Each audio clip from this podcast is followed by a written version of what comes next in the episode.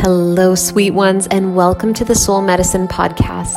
I am your host, Liz Nerland, and I have created this space to nourish you with guided meditations, to support your healing journey with Reiki practices, and to inspire, lead, and teach developing healers and intuitives. I invite you now to breathe deeply, to open your mind, to expand your heart space and to call your soul to rise to the surface as you settle in to receive these offerings. Let's get started.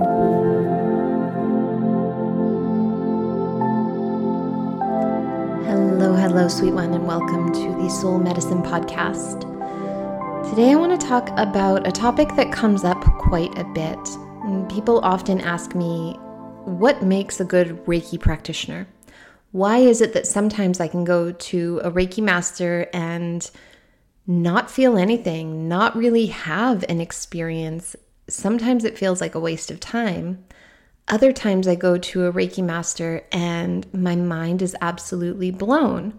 So, what is the difference between average or below average practitioner and the ones that really blow your mind? So, my humble opinion, the first differentiator is the intention of the practitioner. To be successful, you have to hold the intention to be a channel for ki, chi, prana, divine energy to move through you.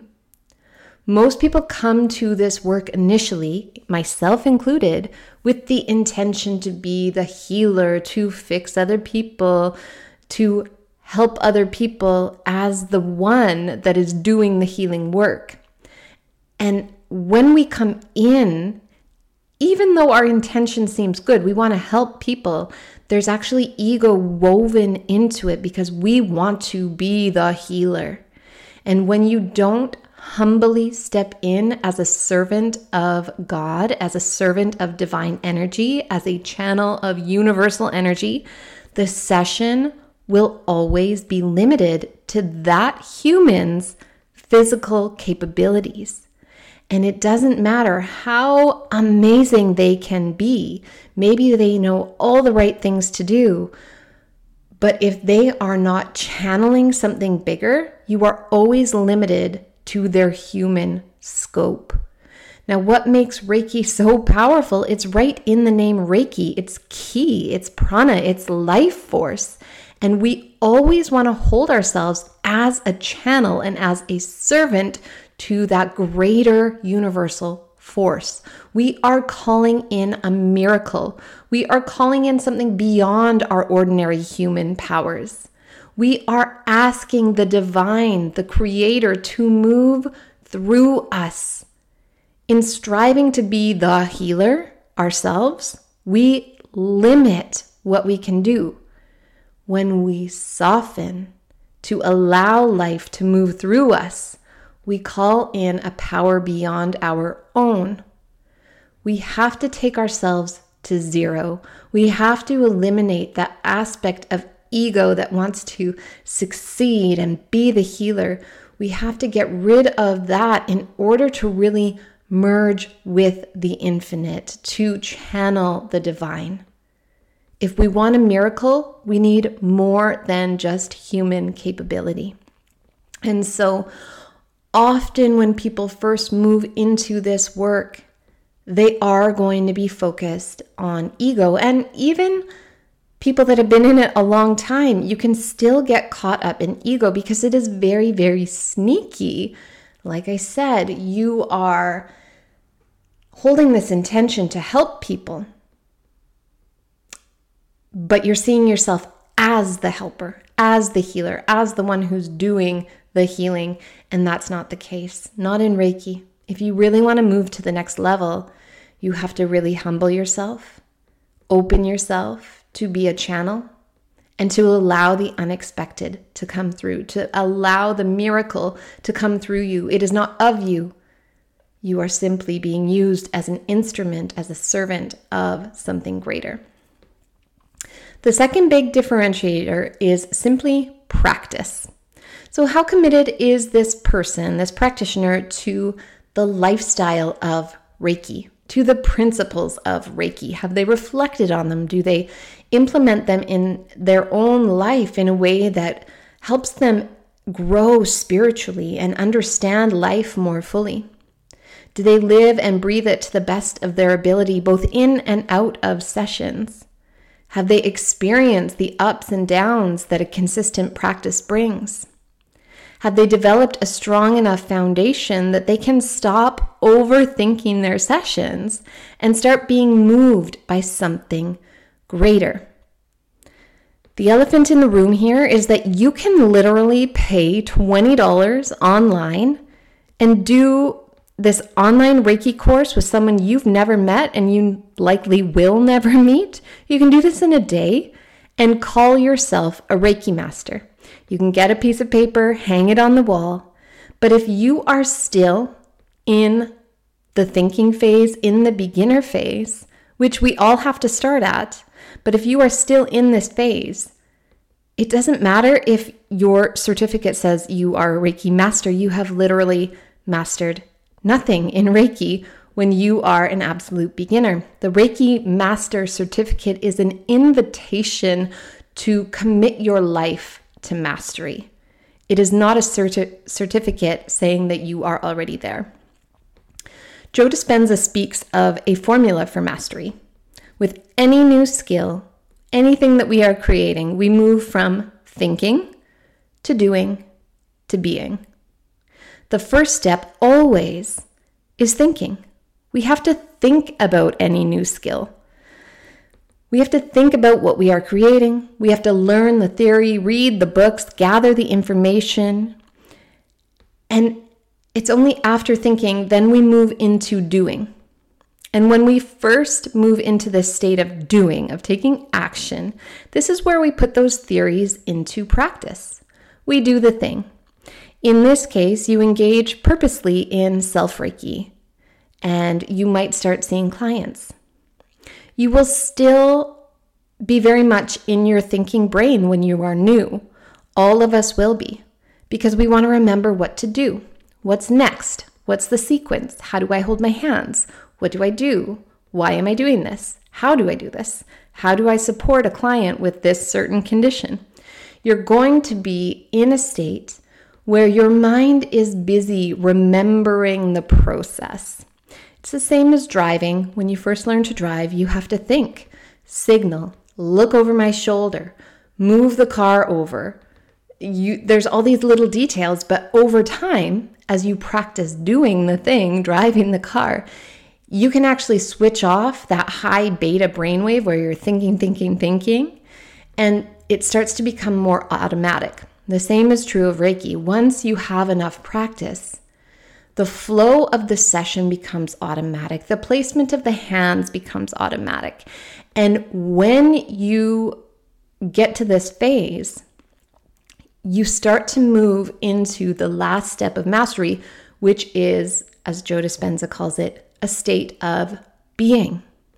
You have practiced so much that the skill has become automatic.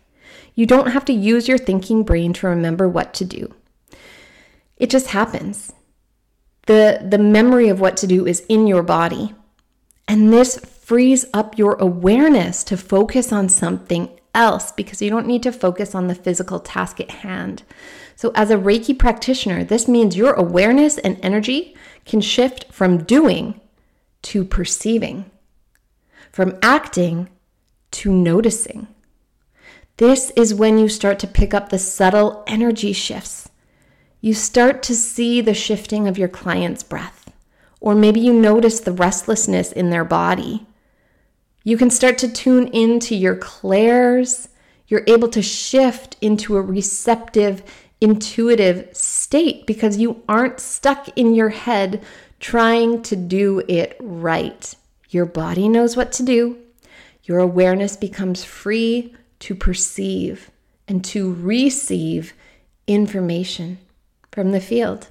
You can move out of that beta brainwave, that busy thinking state, into alpha or theta, even gamma brainwaves, where all of a sudden you become this antenna. You start to draw in information from the field. You start to know things you couldn't otherwise know. You start to see things you would have missed before because you were busy doing. So, practice matters, experience matters.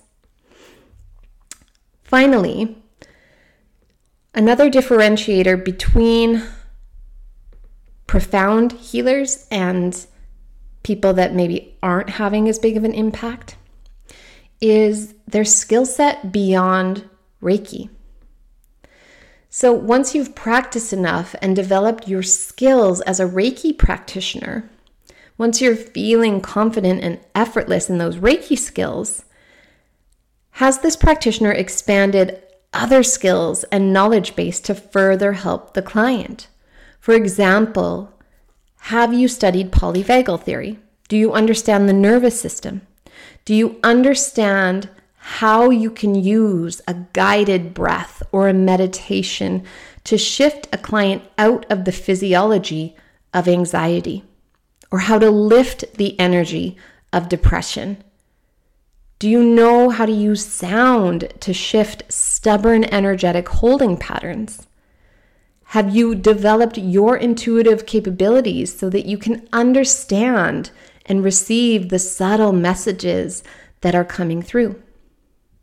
Do you know how to use touch and breath and sound and imagery and scent to meet your client's needs at that moment? So, as you develop your skill set, even beyond just simply Reiki skills, what that allows you to do is to support your client in shifting their physiology into a state that is receptive of healing. We want to move them out of the chemistry of stress and into the biochemistry that allows them to rest, to heal, to create, to rejuvenate. And as we develop our skill set, we just become more adept at reading our client's energy and helping them to shift into a state where they are receptive to Reiki energy. We we allow ourselves to do that more quickly. And then they get more benefit from the session.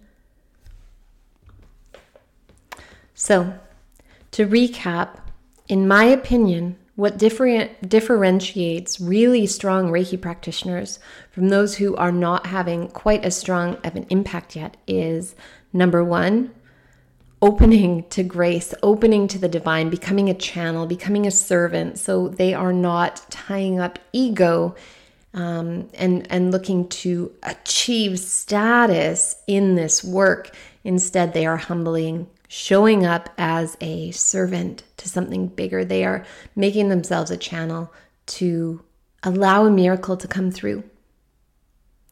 They have practiced sufficiently that they are able to stop thinking about the details of the treatment, and this allows their awareness to then settle and receive signs, receive information, to notice more, to really tune into their client because they're not thinking about themselves and what they're doing. Their awareness is free to really focus on the client and how they're doing. That is a powerful piece.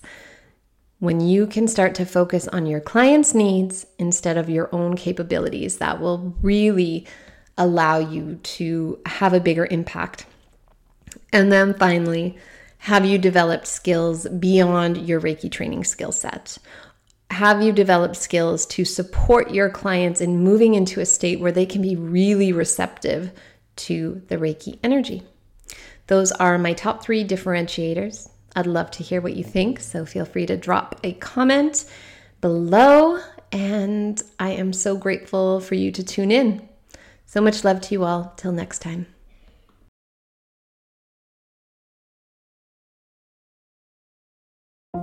Sweet one, thank you so much for tuning in to today's episode of the Soul Medicine Podcast.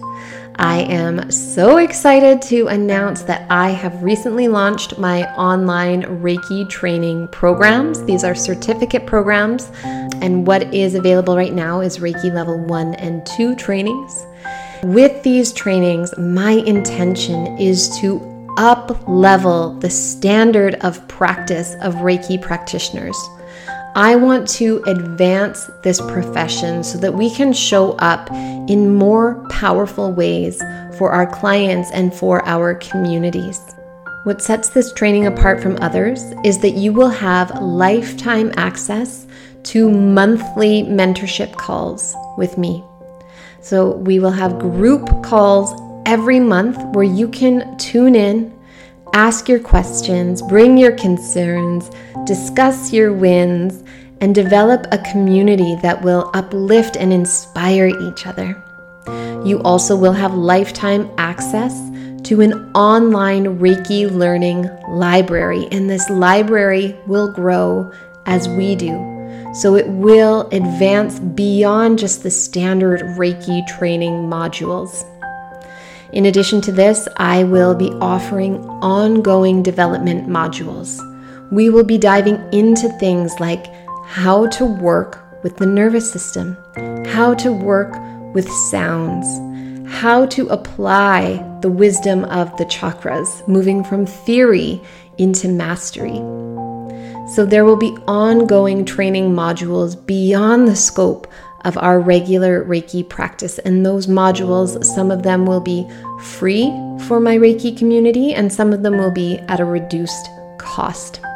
So, if you are an aspiring Reiki practitioner, if you are already a body worker and wanting to add a little more soul to your practice, this is for you. If you already are a Reiki level one, two, or mastery practitioner, but you want to deepen your practice and you want to learn more and connect with community, this training is for you. If you have any questions, please send them my way. I would be so happy to address them. The easiest way to connect with me is on Instagram. My handle is at Liz Nerland. That's at L I Z N E R L A N D. You can also visit my website, Soul Medicine Yoga, at mykajabi.com. The link for that will be in the show notes. So much love to you all. Until next time.